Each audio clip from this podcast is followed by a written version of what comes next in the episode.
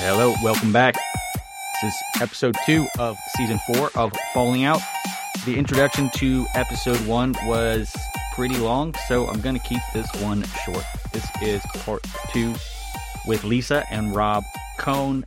I hope you listened to part one. I loved that, and I love this one too. But I got to give you a warning before you listen. This episode contains references to suicide and suicidal ideations. Said this before, and I'm going to say it again for anyone's keeping track. That is a common recurring theme on this show. And there's one question that I would like to pose to the leaders and members of the Unification Church whom I know are listening to this show.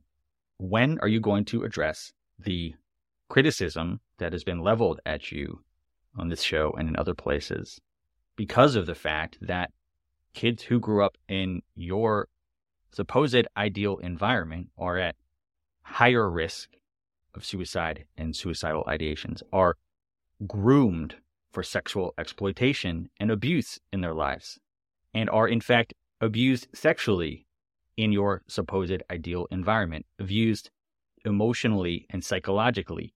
When are you going to address those? And simply saying, oh, they're haters is not addressing the actual criticism and the actual allegations. So I would love to hear from someone. Anyone would like to actually address the real issues here. Okay, I'm going to leave it there. Without further ado, here it is part two with Lisa and Robbie Kohn.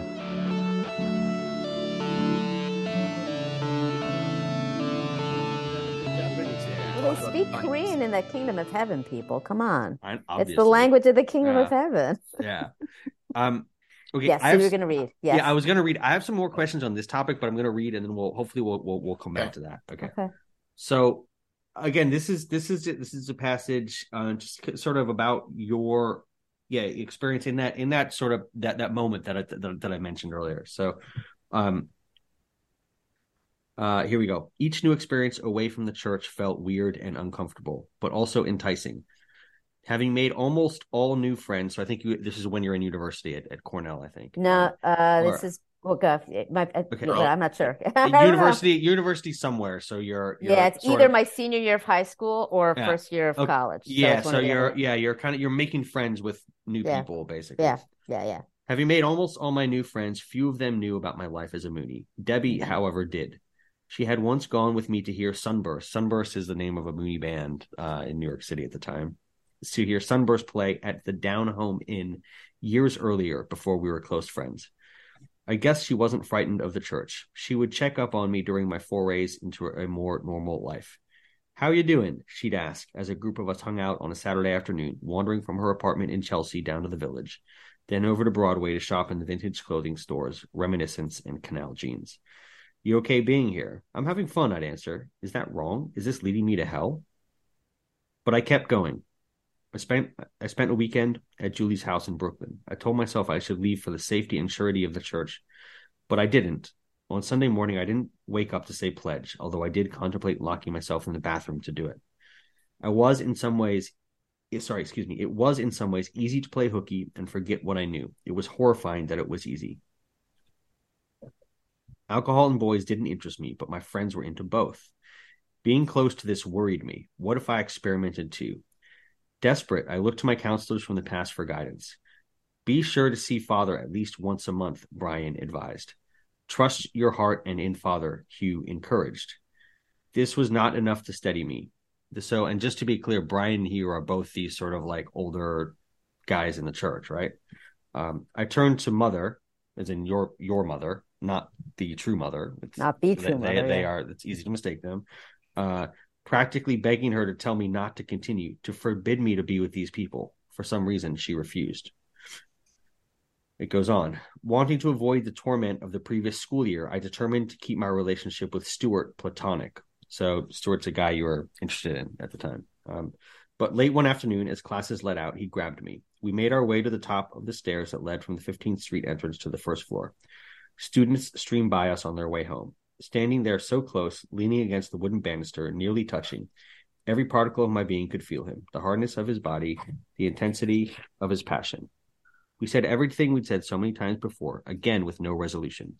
He looked at me, as he always did, staring deep and hard into my eyes. I longed for him to kiss me, but couldn't allow myself to do anything. I needed him to break my impasse, to make a first move so that I could respond. Lisa, he implored. What do you want me to say? I answered. Please, please kiss me. And is your your thoughts here. What are we going to do? You know I can't do anything. Please, Stuart, please. He walked away in disgust. Julie and Debbie ran up to me. They had watched from the hallway on the other side of the glass doors. We thought you two were going to kiss. If only we had. That's what she wrote. Um, at first of all, I'm going to keep reading here, but I just want to say I resonate with this deeply. Like, I've been there. I was there as a teenager, and I was like, "You're this. You you you." you I've been there. I'm not going to say anymore, but like being I've- I've- I've feeling that confusion was, yeah, Yeah. you- That I've is high there. school, and I am Yeah. actually seeing it. Like you know, I Yeah. still remember. I can. I still remember. Should I get up and say pledge? Should I get up and say pledge? I Yeah. probably should get up and say pledge. Yeah. Yeah, So, yeah, and and th- that thing of like of like this girl's in. I'm pretty sure this girl's into me, and in hindsight, I'm like that girl was definitely into me. um, um, but I couldn't quite believe it at the time, uh, I and I didn't, did, and yeah. I didn't know what to do with it, and I didn't, Yeah. I didn't think it was possible for someone to be into me. Um, Same. uh, and I, I would just it, like it, like the the fact that like just even comprehending that would just blew my mind and like fucking fried my circuits. So I couldn't. I just stood there like an idiot, basically. I'll also also add Yeah. that in those situations, you know, same as you, Elgin, in those situations that I was in with Lisa, the same thought was running through my mind of like, please, please kiss me, please. I, I wanted the girl to make the first move because I didn't know how to make the first move. I couldn't Yeah. do it. yeah, I I was to too say, shy, too insecure, too. You know what I've realized? I'm actually, I'm actually almost still, I'm still like that as a like, you know, Yeah, now as a as I've grown up in my dating life since getting divorced, like it's very difficult for me to do that. Uh, Yep. and uh, I, I like, I, I feel like.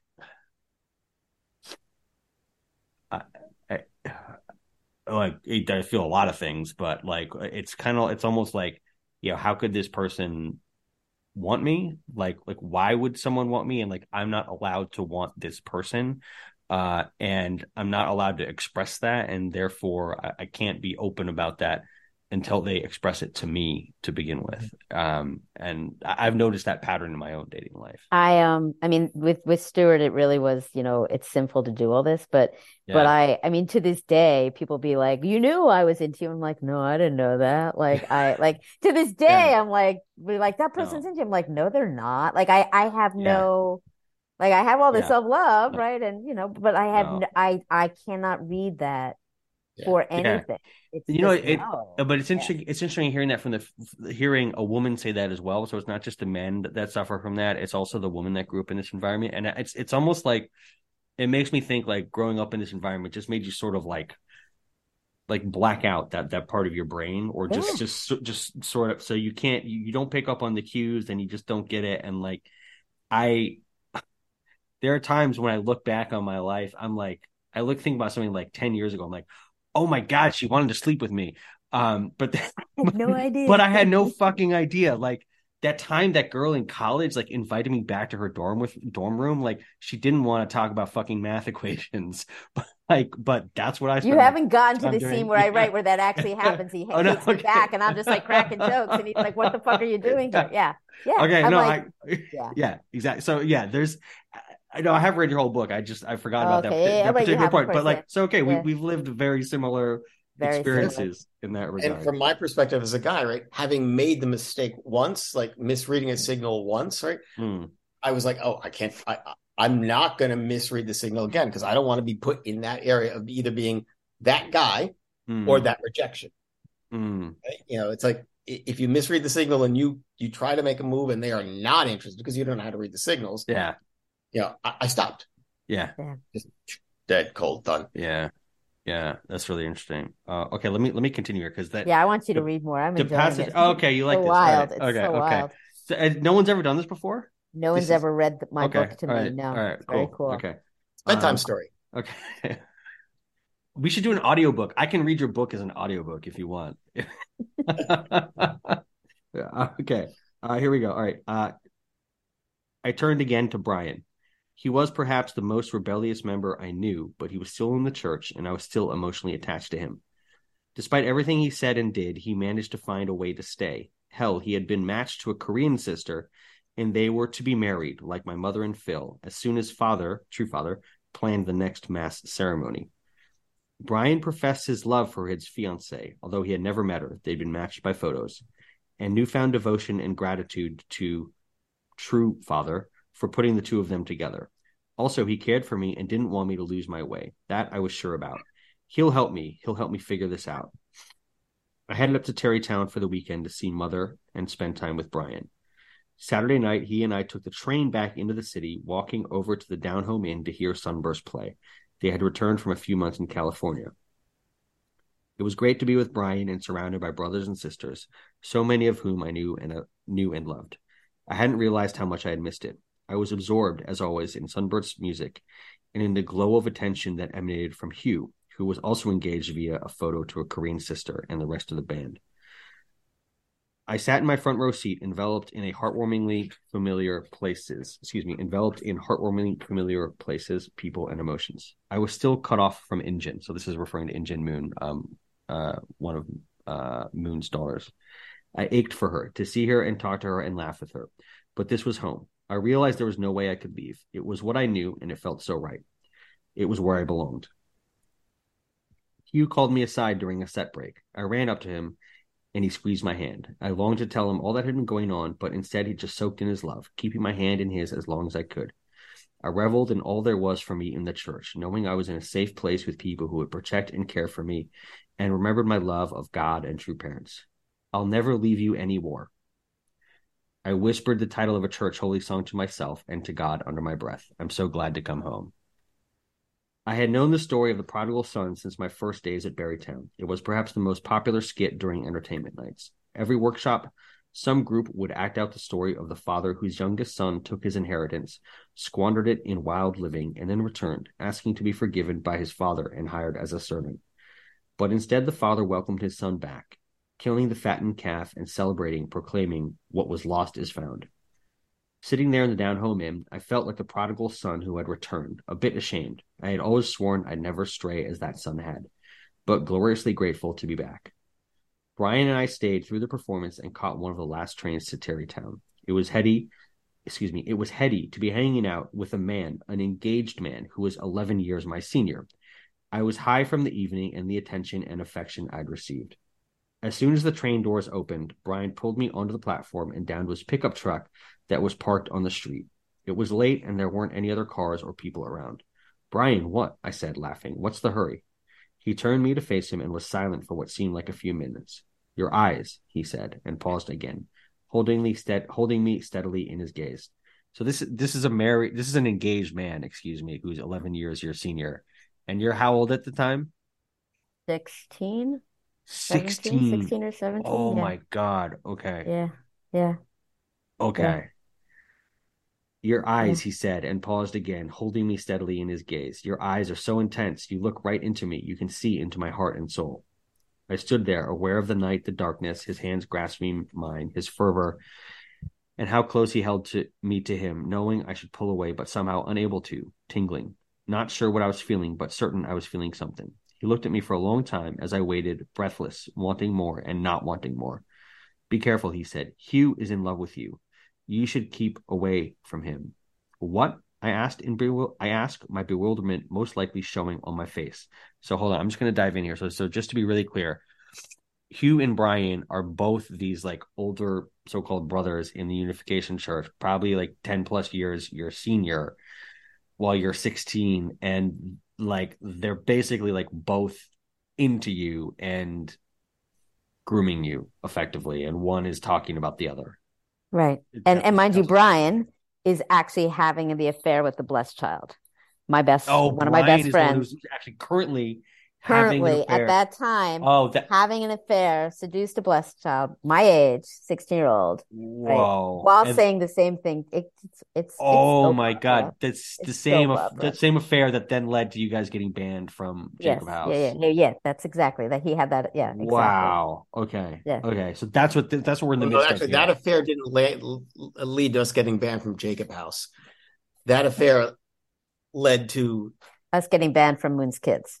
Us Okay. getting banned from Okay. Moon's Okay. Kids. Me Okay. getting banned from But- Moon's Kids. Yeah. yeah. Right, yeah. okay. But that that girl that he had the affair with is who led to us being banned from Jacob House. Got it. she- Okay. me. Got it. Okay. And- okay. Um, I'm going to Yeah. read a little more, a, a little more here. Um, uh, what I ask, my bewilderment most likely showing on my face. Brian said nothing. He let go of my hand to open the truck door so that I could climb in and shut the door behind me. He went around to the other side, got behind the wheel, and started the engine. I sat still for a few minutes as we drove up the hill away from the station until I couldn't take it anymore. Brian, what are you talking about? I couldn't handle. I didn't understand what was going on. Nothing. Never mind. He drove me back to Jacob House in silence. I woke the next morning even more confused by what Brian had said to me and the way he had, he had looked at me. What had me had he meant by his comment about Hugh? I went through the motions during pledge, standing and bowing as I was supposed to, but my heart and mind raced through the events of the night before. Have I done something wrong? Does Brian sense something off in me or my or my behavior? Is there something in my relationship with you that is sinful and dangerous? Reciting pledge was second nature, and I could follow along without missing a beat. As we headed off to Belvedere, I determined to grab Brian after Father's speech so that he so that he could explain. But even though I raced out of the tent as soon as Father finished, Brian was nowhere. I asked a few people if they knew where he was, but couldn't draw attention to the fact that I was looking for him. Ever since Jaeyoon told everyone that I was in love with Brian, I was watched. People were searching for proof of my infatuation. I went to school on Monday with renewed resolve to keep my distance from Stuart and watched and watch my overall behavior. Seeing Brian, even with him acting weird and being in the safe confines of the church, had reminded me of everything I risked and all that was mine to lose if I succumb if I succumbed to the satanic influences around me and maybe in me. I had to be careful. I enjoyed my friends. Their love and acceptance felt at times more unconditional than my life in the church. There was less judgment for what I did and how I did it, and no puritanical standard of behavior to live up to. There were no people who were inherently more pure and special than I was, who were true and blessed while I was not. But I had to keep myself separate. My promise to God was that I wouldn't leave, that I wouldn't stray. The only way to do this was to steer away from anything tainted and to avoid getting even remotely involved with boys, to remember who I was. I shut down my feelings for Stuart and kept myself aloof. We had more impassioned conversations, but my heart was no longer in them. I told him again and again that whatever we had had, had it was gone. I was done. You know what I hear when you when you read my words to me? My God, we blamed ourselves. Mm. Like Yeah. you're reading to me about how I was groomed and mistreated and at least emotionally incested and like completely fucked over. And I'm thinking, what have I done? What have I done that's wrong? What have Mm. I done that's wrong? Yeah. Is there something that I'm doing wrong that these older men are paying attention to me like this? Mm. And that's also how the church told us. If things happen, it's because you are inviting Satan in. Yeah. Yeah. Yeah. So wow. Yeah. Um, and I, I really wanted to capture that on the tape and especially, I mean, it encapsulated, there's so much that's encapsulated there. Um, Yeah. but uh, also like the last sort of two paragraphs of, um, especially this, like, you know, I had to be careful. I enjoyed my friends. Their love and acceptance felt at times more unconditional than my life in the church. So even, even there, you're saying like, like actually, like the, these are people who, who, who actually have unconditional love for you um but you're doubting that uh you're you're you're you're doubting that and you're choosing to turn your back on it to to um because the church tells you that these people are are are less worthy or shouldn't be trusted um and i recognize that in myself. Uh Yeah. I, I see I, have you know I, I've I've seen that in my own life um and yeah I just think it's, it's such a good encapsulation of everything that well not everything but uh, an important part of, of what this experience is about is is that The, us and the them, the inside and the outside, the yeah chosen people and the sinful on the outside. Yeah, and that you know they are still my best friends. Actually, yeah from high school are still my best friends. Like they, like I text them every day. They're all there. They're my home, right? Um, yeah yeah, but uh, yeah, but truly, we were taught. I was taught to not. Yeah, I can feel it now. Like it felt so good to be with them, but I was wrong to feel good. yeah right? And and we that- were told it was in, unconditional love in the church, unconditional love from like Moon and God, but it wasn't. they, God, Rob, they, they use that that term so much but it was it was all fucking It was so fucking conditional, and we Yeah. were told it was unconditional. It's so messed Yeah. up. they were No like What they wonder. also told us, yeah the other side that fucked it even more was yes, that is all true. And the other thing they said to us was everybody outside the church has an ulterior motive, Yes. Yeah. right? And Yeah. everybody in the church does not. And what turned out is the people outside the church did not have the ulterior motive. Yeah. And everybody in the church did. Yes. Yeah. Okay. That's really interesting. That's super. I, I- that I think is really interesting to capture. I, even now. So, um, I- I'm not going to go into the specifics, but even even just like just dealing with certain like situations at at work, like with leadership at work, I'm like my my instant reaction, even with people that I've known and trusted for years, I'm Mhm. like, how's this guy trying to screw me? Yep. Um, what's what's he what's he not telling me that that, Yep. that, that that's like that that's happening here they're where they're trying to like manipulate me. Um, even and these are people that like I've developed good relationships with, but I still I can't really I can't really truly internalize and accept that like someone would do something purely to like to look out for me basically pure like I, i'm just like nope that can't that can't happen there has to be some some fucking ulterior motive here For Um, me, it's also no matter what, no matter what the the the message is, the discussion is, what no matter what, whatever it is at work, right? In my mind, no matter what, whatever's being said, my mind is going to the what's really going on. Yeah What's really going on here? yeah Because it doesn't just I don't trust it. right? Yeah. There's there's always a backstory. There's always something. Mm, Because that's how it was in the church. yeah what what comes to mind as you're talking about this, right? The power of language, right? And I've I've I've talked about this before and seen it in with other cults and stuff, but the true father, true mother, true children, like that that true word, right? And Elgin, you were I think you were on the the call with me and a bunch of other a bunch of other of us second mm. gens when someone said Reverend Moon and I'm like, no offense, you can do what you want, but I I remember when my therapist was like, Do you think we should stop calling him Reverend? Mm, Right. And I just switched to Moon, right? Like I will when I'm like when I'm talking or something, I will explain Reverend Moon when I'm teaching or reading the book or something. But when I talk about him, I never do. Like the power of language, the fact that and then mm, there was one I was once with a group of us and uh we were learning about narcissism and I I deemed him the true narcissist and I think that one is good. Like he can have that one but um but like the power of how all that affects how we think about them and how we think about everybody else mm. So. yeah um how are you guys doing do you guys need a break uh are you do, do you need do I could use a take a quick break one for a because sec Uh, is there anything you guys want to talk about? Uh, I don't know. Let me let me like turn t- turn the tables here for a second. Um, yeah. What are- like, yeah. Was there anything you guys want to talk about?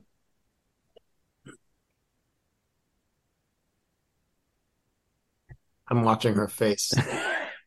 okay. What's your eyebrows. what's your um? Can we talk about the Moon family?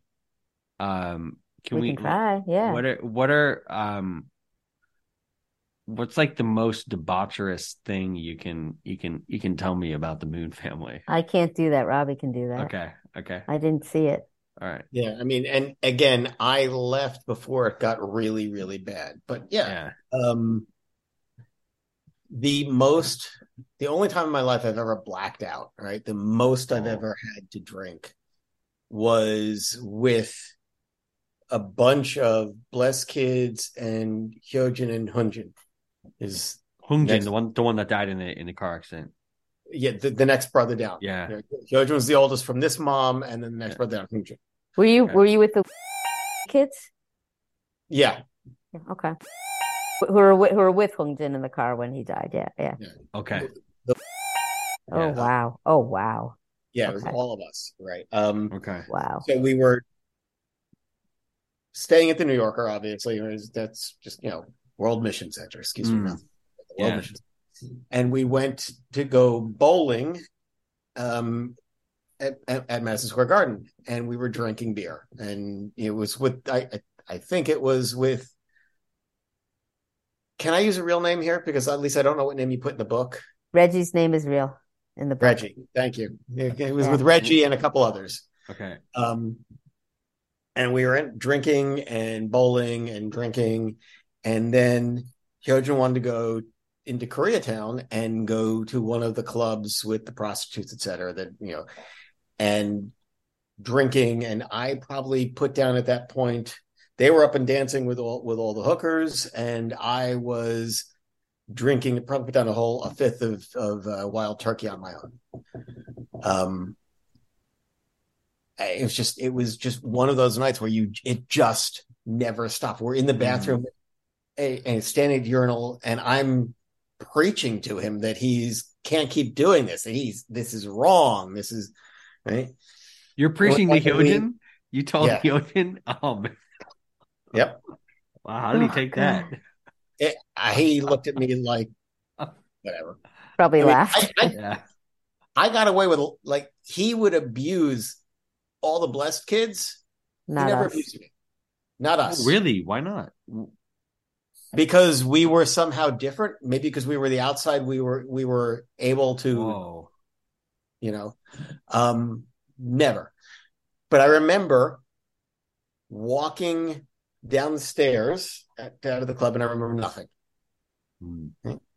i remember hanging on a lamppost on fifth avenue somewhere in the 30s yelling at them you can't leave me here like this you can't leave me like you know it's just the whole group of them you know, I mean, that it's like that's how much we all end up having drink. I must have been 18, 19 at the time. It was right. legal for us to drink, right? Yeah. For some of us to yeah. drink. Yeah. Yeah, because the other ones weren't that old. Yeah. They weren't that old, right? Um, yeah. but it was just like, you know, and he just went out and just everybody got shit faced, right? Do and was he like did he did he force you to do it? Like or or it was not it, so much of i mean yes there's pressure right? It, it, yeah. it wasn't a threat but it's this yeah. is the messiah's son. Yeah so if he right. says drink then right. The only thing i didn't do because i was still too insecure etc was go dance with the hookers or whatever else was going on when i wasn't. I okay. stayed at the table and just drank. Yeah. They were all up on the floor and whatever was going okay. on in the back rooms etc i just drank. Okay. Okay. Um, wow. you know. But um, yeah. You know, it, uh, so and then I left. Right, I left. You know, and again, that's when that's also when he. I think there was one of the something happened because he then got sent back to Korea, and was oh. like he was instantly gone. And for the next two years, I could occasionally call him in Korea, but that was it. Right? He was he was not back, and then I left the church. Whoa! Oh, so when he think... got sent back, yeah. So what? Yeah. So something happened with with a woman, and I something happened with someone, and and and something happened with someone a number of times. The more I hear stories about it, okay. there were a number of things like that. But something. And this was before he was married, right? I was gonna say was, but I think Nansook was already there because Nansook was there when when when the kids were still in high school. You're Right. I, we just didn't know her. Yeah, I think I think Nansook. I don't know if they were already married. They okay. may have already been married because Nansook, I think Nansook was already okay. there. I think Nansook was already there based on the timeline because because I know that like I mean she writes of them being in high school and going to high school with with the and kids. So yeah. Yeah. So wait, so it, Nansook was going to high school when she was married to Hyojin. You're saying? I believe so. Yeah, I believe wow. they brought her over, married her, and sent her to high school. Never, Hyojin, wow. no one in the church, and no one in the group of friends, and Hyojin never, ever said he was married. Mm. Father never, his father didn't announce it. Like the, the, the church never announced that he was married because he wasn't 21. We weren't, you, you, can't get blessed until you're 21, right? None of us are 21. Not in high school, we weren't, right? So it may have sure it was. I'm going to go yeah, pull out the book I, I don't, later. I don't deny it. I, I, am not debating it. I, I agree that it probably. No, I know. I, am thinking. They kept it completely hidden.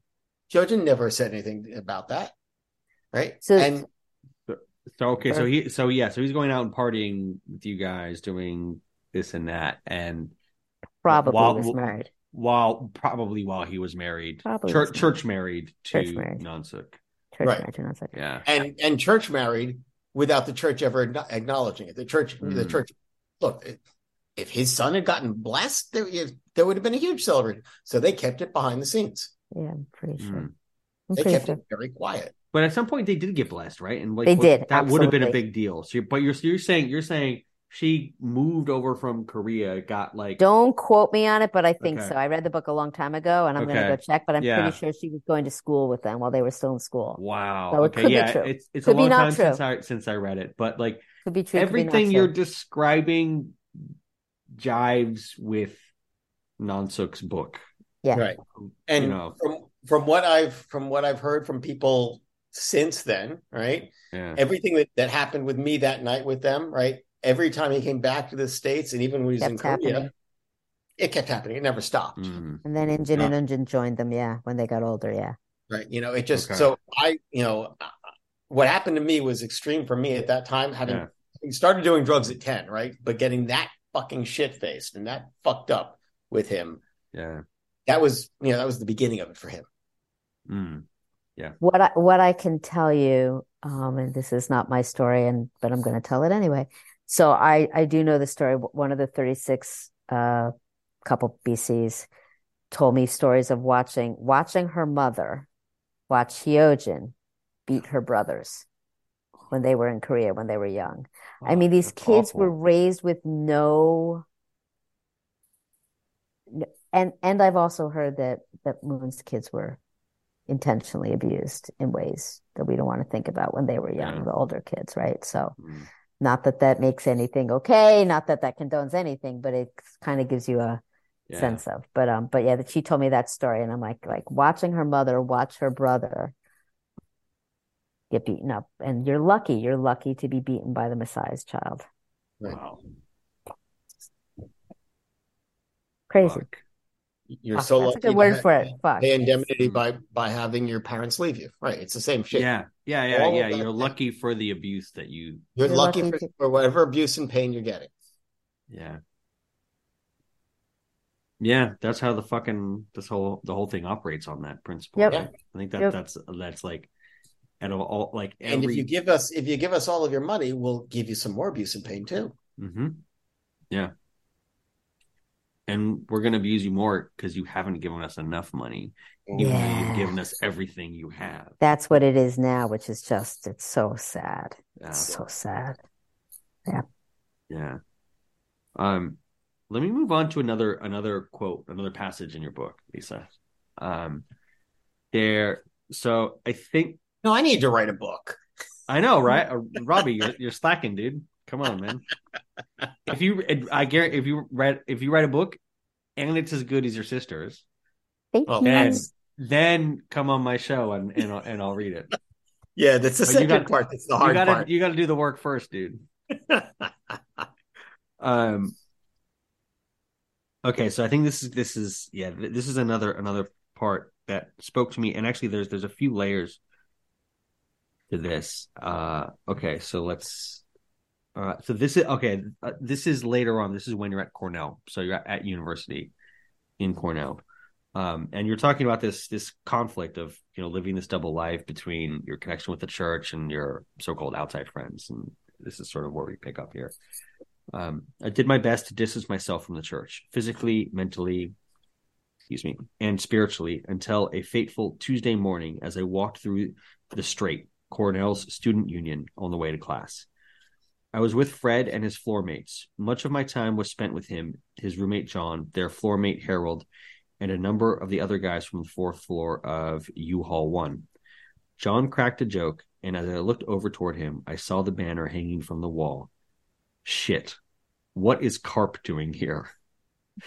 The College Association for the Research of Principles was the church's group that recorded that excuse me that recruited on college campuses.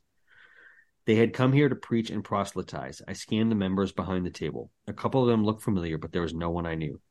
I guess I'm safe, but do I look familiar to them? My friends saw the banner and table as well. Although Carp was tied, uh, excuse me, although Carp tried to hide his affiliation with the church, people knew. Moonies? Seriously? Matt asked. They make me sick, Marcus added. Why don't they just leave? I tried to ignore their conversation and I tried to ignore the Moonies. Neither worked. Fred looked at me, wondering how I was doing. The church members also looked at me, probably wondering why I wasn't on their side of the table, explaining principle to everyone. But they let me walk by. I avoided them every time I passed by through the Straight, eyes focused ahead of me, moving fast.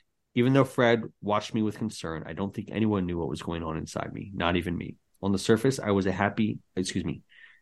On the surface, I was a happy, albeit complicated college student. It was a facade I worked hard to keep up. But in my head and my and heart, my very psyche, I was cracking. Okay, I want to read the next part of the passage, but I was before I do that, I want to address something that was just mentioned here. So, what year are we talking about here? Freshman year. Or what year? 1981. Okay. Fall 81. That was 19, 1981. Okay. That's the year I was born. Hello. Okay, for for the record.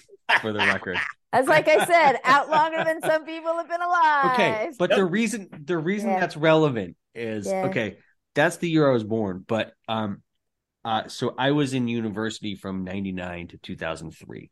Yeah. Um, and that at some point during those years, I think it would was probably the middle years, so either 2000 or 2000 or 2000, 2000 2001, 2002, some sometime around there. Um, I was walking across campus. I went to the University of Maryland. I was walking across campus with a girl who was cute, uh, no, who nothing ever happened with for the reasons that we already talked about. Um, uh, but she was in one of my classes, and we were like walking, walking between classes or something like that. And um, we're, we're walking, and and this is a time when I I knew that there was a lot of like church activity and, and like like front group activity happening on college campuses, specifically happening at University of Maryland, where I went to school. So I knew all this was happening in the background.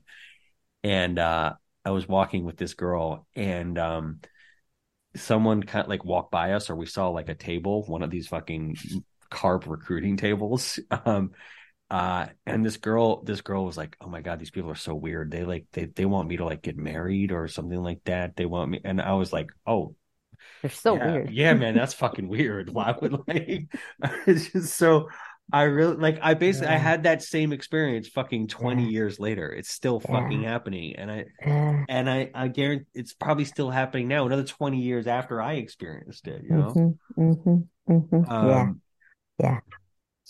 yeah. So I again I like just I'm like you've like we've no one has ever written a book that like it had this same level of uh you know relevance to the experiences that I've had. Um, Yeah. um so then I, I want to go on to this one this one passage. Um and uh yeah, I mean it's it's is a pretty heart rending passage, so I, I just want people to be aware of that going into it. Um uh and you'll you'll, you'll hear why here. Um at Cornell they joke about people committing suicide by jumping off the bridges. Someone had painted jumping quote jumping zones and quote watching zones on the suspension bridge and all the freshmen had heard a rumor that you were guaranteed an automatic 4.0 should your roommate jump. Before a stressful exam annie and i would teasingly suggest the option to each other in order to win a good grade. These days they have nets under the bridges as a deterrent and safety measure. Then came the day that that option became real i was heading back to the dorms from my job at a daycare center off campus on my way home, I took the Stewart Avenue Bridge over Fall Creek Gorge.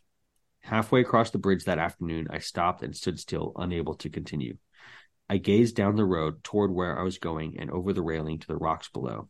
I could hear water splashing, and if I listened for it, birds singing in the distance. I could feel the sun beating down. Frozen there, seeing but not seeing, hearing but not hearing, thoughts of plunging to the bottom of the gorge surged inside my head. I know it sounded cliche. I know it sounds cliche, excuse me.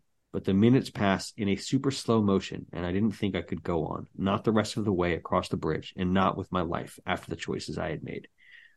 Each day was taking me further and further from the church and all I had known, believed, and loved. Self condemnation and remorse simmered inside me like a newly active volcano about to erupt. Everything hurt too much and was way too hard. Way too hard. I stared up at the sky, tears in my eyes, desperate to reconnect with the God I'd known through much of my childhood, longing for the sense of purpose and meaning that had sustained me for so long, begging for the all consuming doubt and anguish within me to be lifted. High places are known to fill one with an urge to jump, to experience the sensation of falling, called high place phenomenon. But my feelings that day were different. It was almost as if I was empty, with a vacant pit inside me that echoed my torment and despair. I stood there with the gorge below and contemplated the fall. How long would it take? What would it be like? It was a beautiful autumn day. The sun was shining, the leaves were turning, and the air was crisp. I was in my freshman year of college with my future in front of me, but I had no desire to make it to the other side of the bridge. I couldn't choose a path for the rest of my life. I couldn't. Death was the easy, only, and best way out of the situation. If I was dead, I wouldn't be ashamed of failing and walking away from the Messiah and my responsibility. I wouldn't be another person who wasn't strong enough or good enough, who turned against God and killed God's heart. Or I wouldn't have to leave Adam. Adam was a was a boy you were interested in at the time. This would all be done. I stood on the bridge for 10 or 15 minutes, looking over the railing, studying the rocks with their jagged edges and the water calmly bubbling, thinking about the immediate release I would experience. I wanted to fall to my physical death to avoid falling, having sex outside of a blessed marriage, to my spiritual death. I mean, that's like you've basically written the title of this podcast there effectively. Um, Yeah. Eventually, I turned away and walked back to campus. Why? How? To this day, I don't know. Why did I return to my dorm and act as if nothing had happened? How did I find it in myself to do that? What got me through that moment? Was it what got me through everything leading up to that moment and what would hopefully get me through everything else yet to come? I have no idea. People ask me how I made it through without cracking, without succumbing, without being far too damaged. Again, I just don't know. Maybe I didn't jump to my death that day because jumping would have been admitting defeat, and I was too stubborn for that. The little engine that could, Lisa. Maybe there was a part of me that loved life and that somehow saw some possibility and hope or some chance for peace, even with my turmoil. Maybe there was a will in me to survive. Maybe I was protected by some greater power in the universe. Maybe I do have a steel rod for a spine. Maybe I'm just lucky.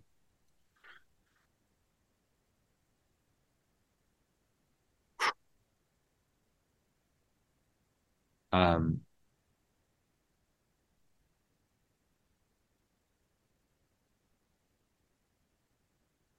yeah, I think uh, that's that just really uh, encapsulates so much of what we've talked about so far. Just the the the, the difficulty of dealing with with the shame and the and the um and the I don't know the the as you mentioned um the um I guess the self doubt and the um the self loathing. Um, I feel like you well clearly you face that head on in that moment, but I feel like this passage really really captures that effectively. Um, and yeah, I'm just gonna pause there and ask you guys for any thoughts or comments on that.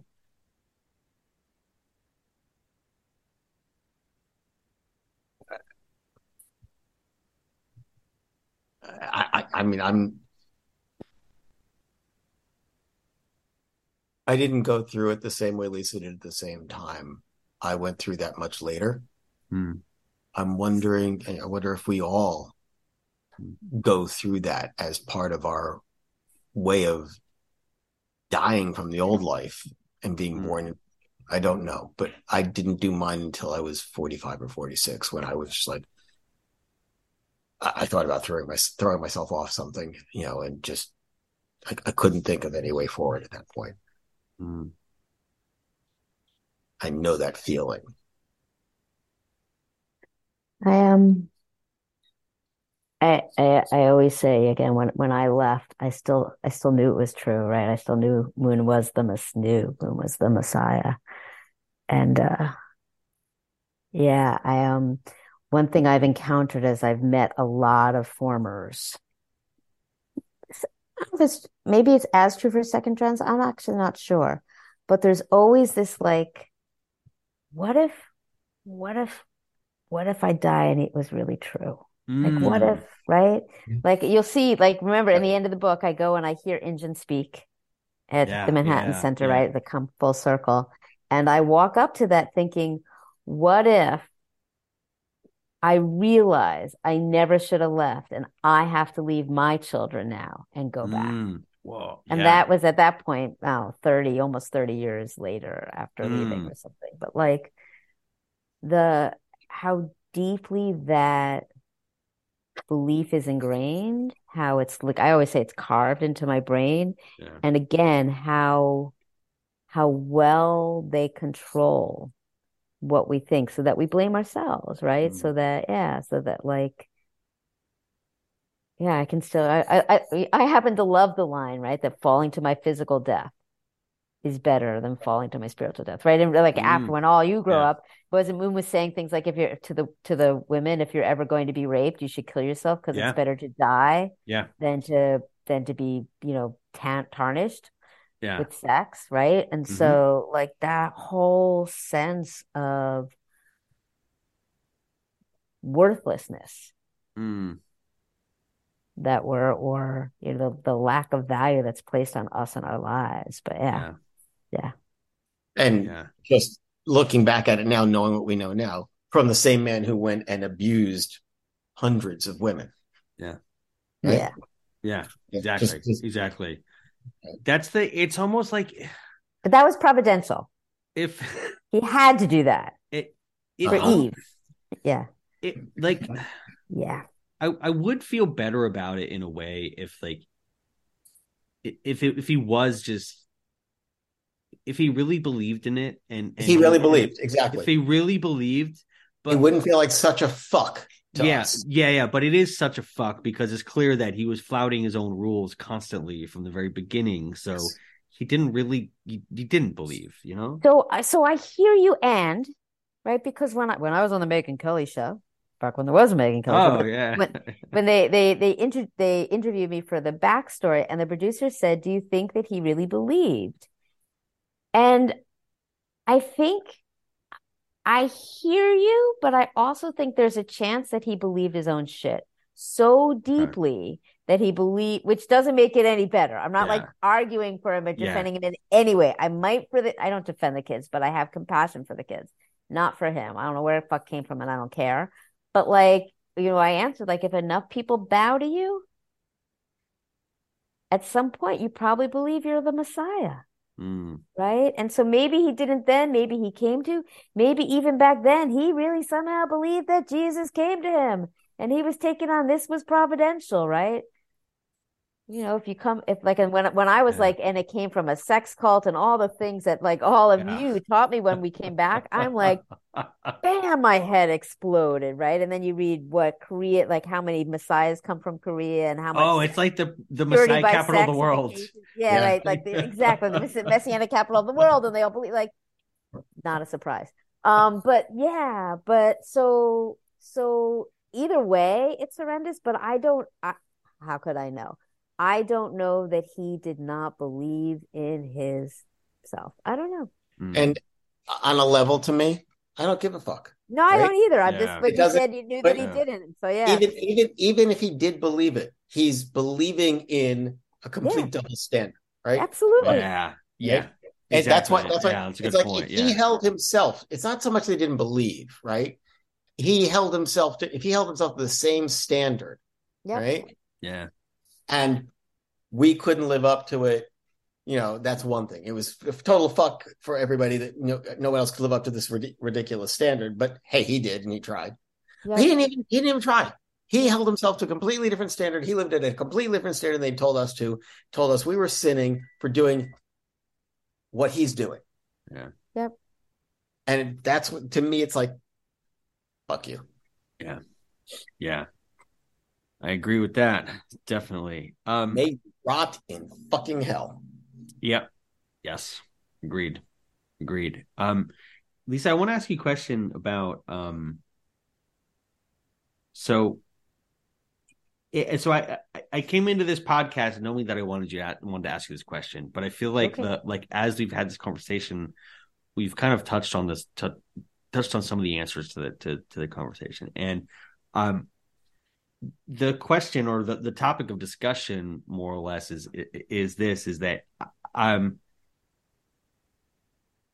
I'm wondering how you feel about um Well, I guess I, am wondering how you feel about your book now, like four years later. Um, and and I say this as someone who specifically um chose to do a podcast because I like the fact that it offered the opportunity for change and, and growth over time uh, because it wasn't a specific point in time where you had to try and get everything done at once and you couldn't ever go back and try and revisit. Um, and so throughout this podcast, you've even mentioned like just me reading it, you're like, oh my God, like like the the person that wrote that that had all these feelings of self-loathing has has changed. Mm-hmm. So I'm just wondering how you feel about that and how you feel like you've developed since the publication of your book a few years ago. Yeah, um that's a good question.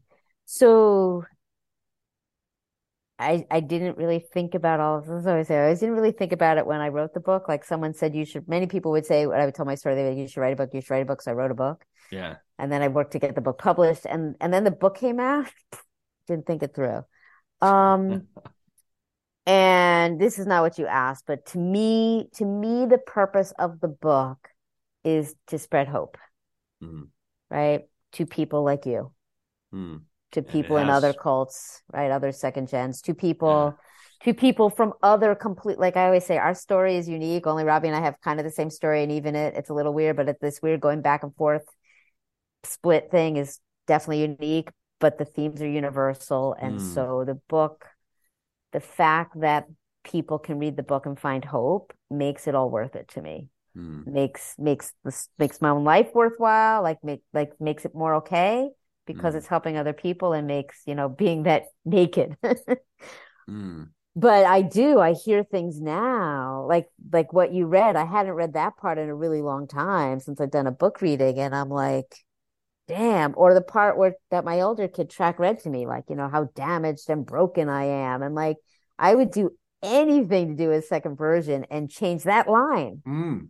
because i don't not that I don't want anyone to think that I thought that. I don't want anyone to think that thinking that is okay. Yeah.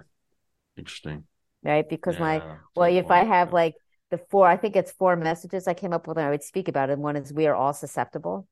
Someone once said, like, as long as you're not already in a cult, not a psychopath and not a sociopath, we are all susceptible to extremist beliefs, right? It's the way our human brains are carved you know we crave purpose certainty and community right mm, like yeah. so we're all susceptible and there's always hope and you are not damaged right and so but in my book i wrote that i was damaged mm. so it's um i haven't read the whole thing in a very long time. I probably will never read the whole thing again. It's really wild to hear you read it to me.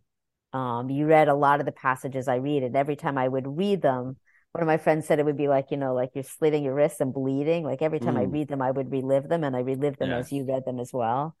Um yeah I believe it. but yeah so i'm yeah there's it's that part. It's the part of the the current me that i wrote about that's hard to hear mm. um because again when i when i found the cult survivor community and then when i found the second gen community and then when I started really, I'm like, what did I do for decades in therapy? But I did a lot. But um, when I really started pulling away at what was done, what was done intentionally to my brain, how my brain was contained, how my brain was carved, how I was groomed, which even when I wrote the book, I didn't see it. And Robbie's like, why Whoa. do you still talk to these people? Like I didn't, I didn't, Whoa. I didn't see it. Like you say it, and I'm like, really? I guess that's what you can. That's 100 percent what happened, Lisa. Like I get, trust me, that happened. That is. Thank you. Now, right? I, I, still, I don't know why the fuck you still talk to them. I don't. You finally stopped. I don't. I don't. You finally stopped, but it was like, Lisa, what the fuck are you doing?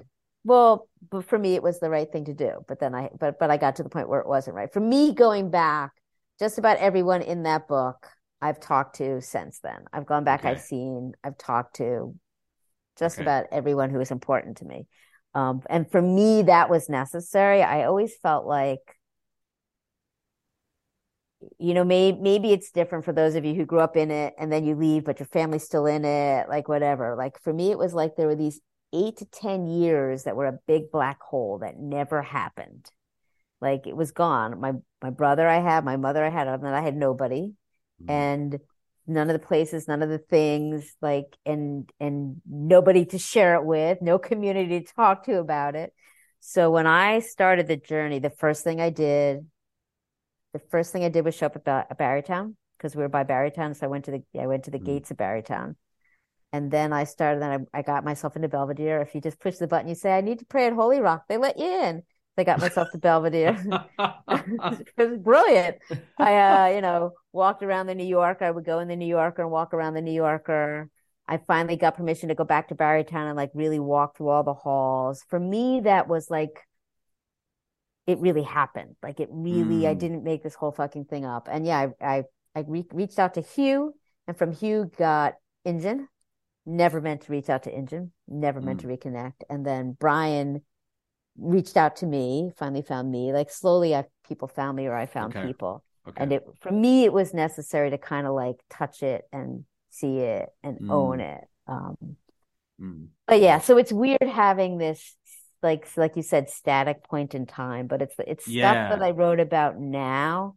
My me now is so fucking different than my me four years ago when the book came out. And I was pretty like, I'm okay, I'm strong then, but it's been um it's just been incredibly powerful, you know, the the depth of healing that I've been able to kind of look at and get rid. And there's always more, right? There's always more trauma that Yeah, comes out. and I think like that. That's it, it's a never-ending process. Yeah. Like, yeah, yeah. right. And how do you like, how do you own it? And that's, for me, it's always like self-compassion and love and go through it. But yeah, it- it's, yeah, didn't think it through when I did it. And yeah, that, there's a couple lines that I would so write over Mm. now, but mostly, mostly so that people didn't think that that's really how I was, because I don't want them to think that that's okay to be like that. It would be Mm. more like, that's what I thought then, but no, that's not true. Yeah. Yeah. Robbie, go ahead. Yeah. So this is another one of those areas where Lisa and I are different and our journey and our healing is different, right? I have never felt a need to go back and look at those places. I avoid them like the plague. The only way I would go back is to somehow or other deface it in my, you know, Hmm. like at all, right? um, I will, you know, I will say, however, Lisa, that for me, writing that I'm damaged, we all are and owning that we're damaged and realizing that it's okay to be damaged for me is fine. I don't want, you know, I don't want to have to think that I can't be damaged because being damaged is bad because everybody's damaged. I'm damaged and therefore I'm okay because what what my brain go to goes to with that and people like me what their brain will go to with that is shit. I can't even be damaged and I'm so damaged. Oh my god. Right? Which is where my brain goes. So it's got to be the I'm damaged, but that's okay. And then I can get to the part where I'm different. It's not damage, it's difference, Yeah. you know, etc. But I've got to be able to be okay with the fact that I've been damaged. Because without that, you know, then I then I, I have to be perfect or nothing. I totally actually agree with you. goes. Yeah, Yeah, that's no. my brain goes. I actually, I actually agree with you. Your language is right. And what I love when you just said then, I have been damaged because there's a difference for me Yeah. between I am inherently broken and I have scars and I was damaged by all that. They damaged me and I was damaged and I have scars. I absolutely have scars. I'm like, you know, like, you know, when it's going to rain and your elbow hurts, I have those, right?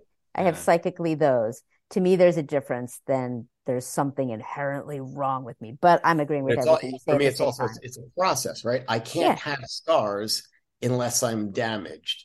To unless something's broken to have the scar, right? So if I want to pretend that I'm not broken at all, that's the worst place for me to be. Mhm. Now I can Yeah. now I need to leave that to go to the I'm damaged.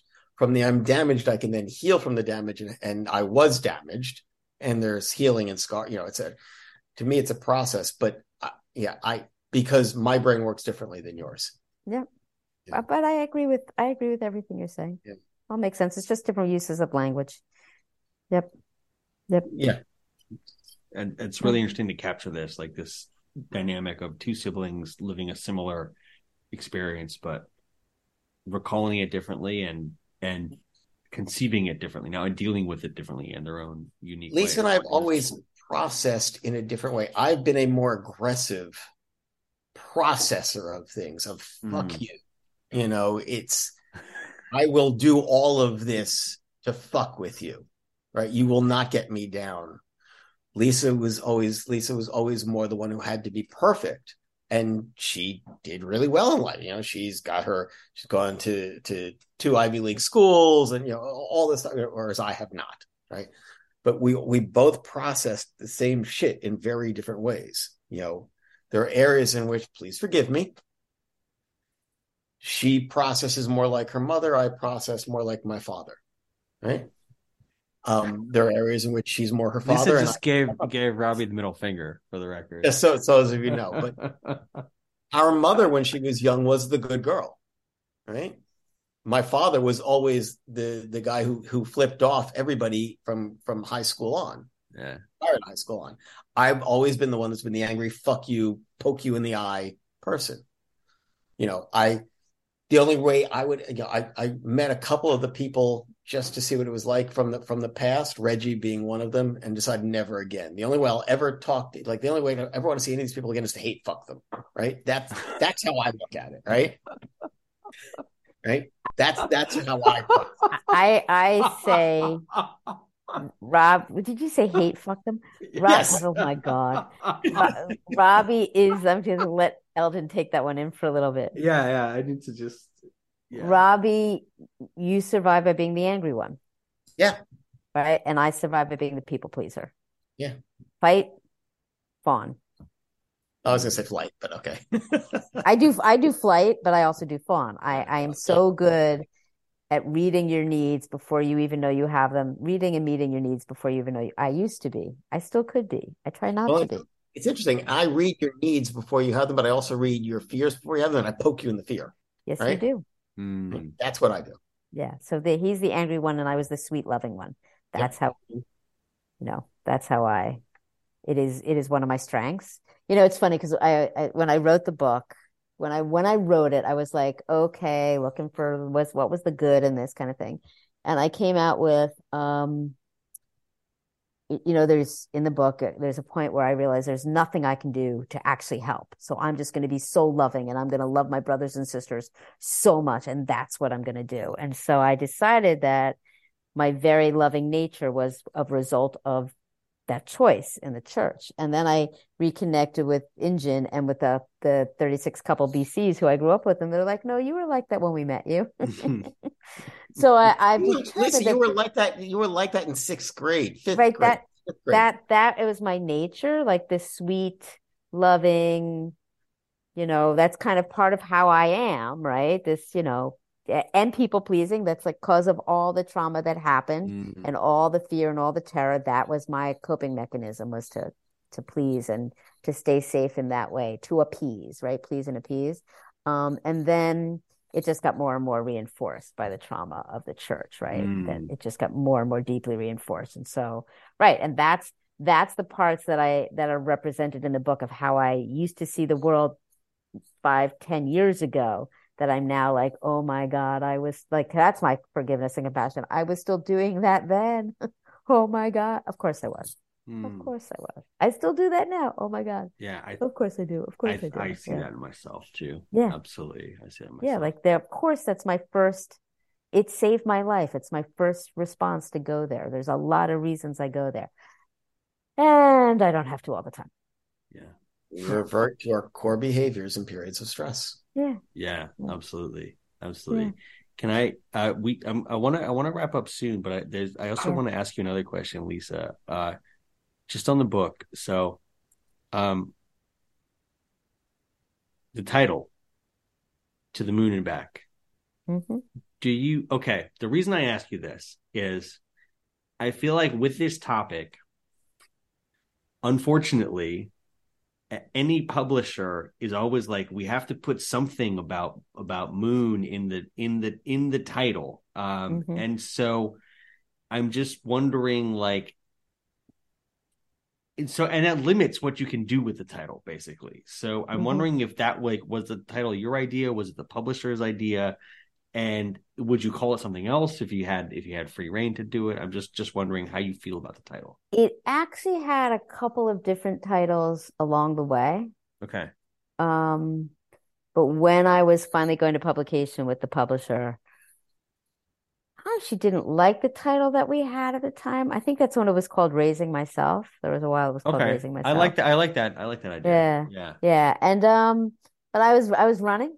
I was running with my friend locally, and we were just like playing, and she came up with Hmm. that, and I was like, I like that. Okay. the moon and back, because I feel like, well, first of all, it gives me a great thing to sign in every book. Yeah. Um, but it it it felt like the journey, right? It felt like I went there, and then I And found my way back, right? yeah. Oh yeah, yeah, because it was it was raising myself, and then there was something else. I'm trying to think because it's there's actually words in the book itself that related to the that title that I can't remember what it was. I have to think like that's funny. But um but so I like that and then a childhood under the influence actually my my husband came up with that I one. like that a lot. Yeah, I like that one a lot because it's Yeah. it's again true in And- so many and ways. and I guess I almost like I guess I I kind of like that better than the overall title. Just Mm-hmm. me me personally because I feel like it's a it's a better description of of what it is. what the book is about because actually like the book is not really about moon it's about it, it could you could replace moon with any other any other asshole's name and it wouldn't Yeah. matter right Yeah. uh it's about you and your experience and Yeah. uh uh, but then but yeah i think this is this is this is the the reality of like just publish, Publishing. publishing a book in this in this world is like there is something innately fascinating just about the the name moon and how you can incorporate that into a title Yeah. I Uh, will know, tell you if you're going to write a book, write a book that is like a famous saying. I almost Okay. I have a I Oh, have a interesting. sweater Okay, that says yeah. to the moon and back. I Okay. have someone gives me a plate. I have so many things. I get so many things from so many people that say Yeah.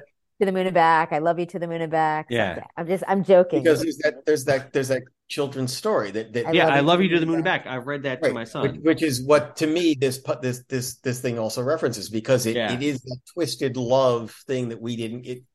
The, the parents love their children unconditionally that we didn't get. There's there's Yeah. the whole play on there in in the title for me. Our parents loved us so much that they Yeah. sacrificed us for God. i have to say I, I that had not occurred to me i i, I like the title more now um as a result of that and also like also considering what you just described about your journey of like moving away from that self-loathing and more towards self-love like Yeah. loving yourself to the moon and back Finding your way back. Um, yeah. Loving yourself uh, to the moon and back. Yeah. It's actually it's actually Yeah. quite quite relevant Yeah. um yeah Yeah.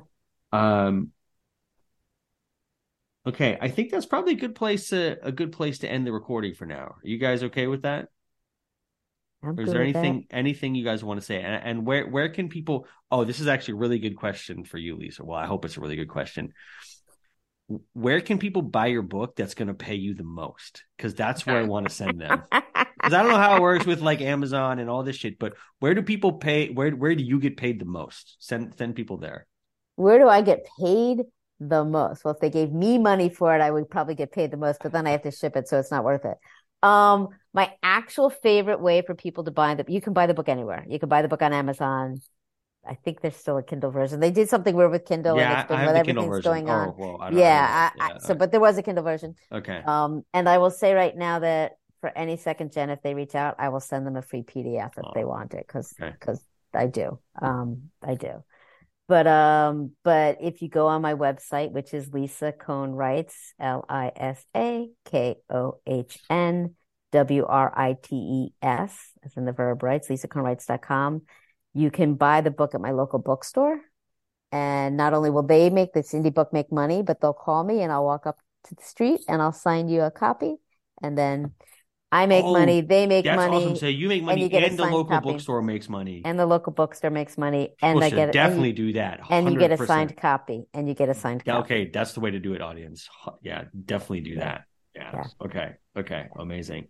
Um, and in terms of other contact details, Lisa, uh, how will if people want to follow you on Twitter or Instagram or or All of my social media is Lisa Kohn Writes at Lisa Kohn Writes. So if you can spell my name, L I S A K O H N, and then the verb writes, that's me on Twitter. That's me on Instagram. That's me on Facebook. That's me everywhere.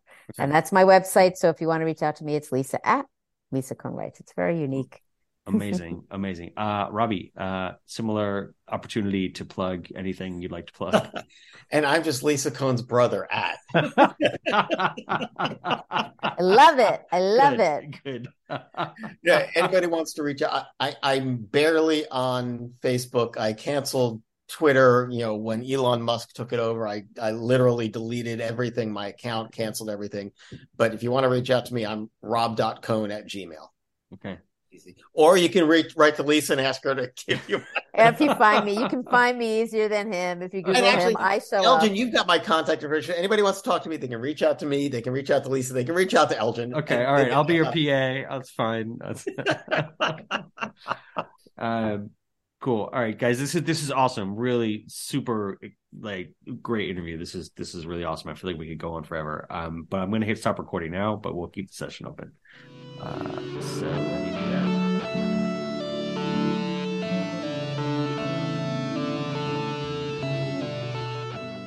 Folks, I'm going to keep this short and sweet. Thank you, Rob. Thank you, Lisa. If you haven't bought Lisa's book yet, you should go buy it. You heard her, lisakohnwrites.com. Go there, buy it. Please support Lisa. Her book is incredible. Uh, I hope everyone who listens to this buys it and reads it. Thank you, Lisa, for writing such an awesome book. Thank you, Rob, for being Lisa's brother and for being a part of this. Take care, y'all. See you next time.